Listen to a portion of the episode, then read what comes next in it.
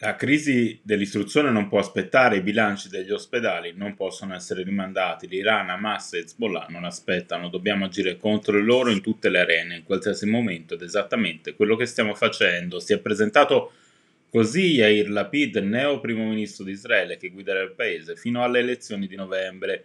Subito una grana per lui, come la definisce Repubblica, i tre doni lanciati da Hezbollah e poi bloccati sulle acque israeliane vicino alla piattaforma per l'estrazione del gas del giacimento Karish. Un episodio che, viene evidenziato, alza il livello delle tensioni nella regione in una fase delicata per lo Stato ebraico, tanto a livello geopolitico internazionale quanto interno. In un vergognoso articolo il giornale attacca David Parenzo concentrandosi in modo maniacale sulla sua identità.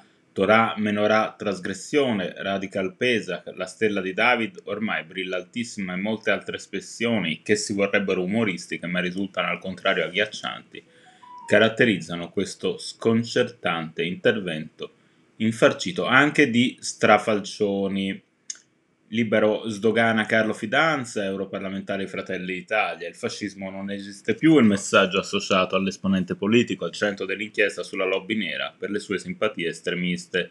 L'intervistatore gli chiede anche quale sia il suo pensiero sull'antisemitismo. Una piaga del nostro tempo, dice Fidanza, che in autunno l'inchiesta di fanpage svelò tra i protagonisti di una serata nostalgica tra battute antisemite e saluti nazisti non esclusa l'ipotesi del terrorismo per l'attacco compiuto ieri pomeriggio in un mall di Copenaghen. Finora, riporta Repubblica, le autorità hanno arrestato un sospettato, un 22enne danese, ma stanno cercando di capire se ci sono eventuali complici. Tre al momento i morti, diversi i feriti. Il Corriere Milano segnala la, la scomparsa dell'urbanista Edoardo Varon, definendolo un protagonista della vita universitaria e della comunità ebraica.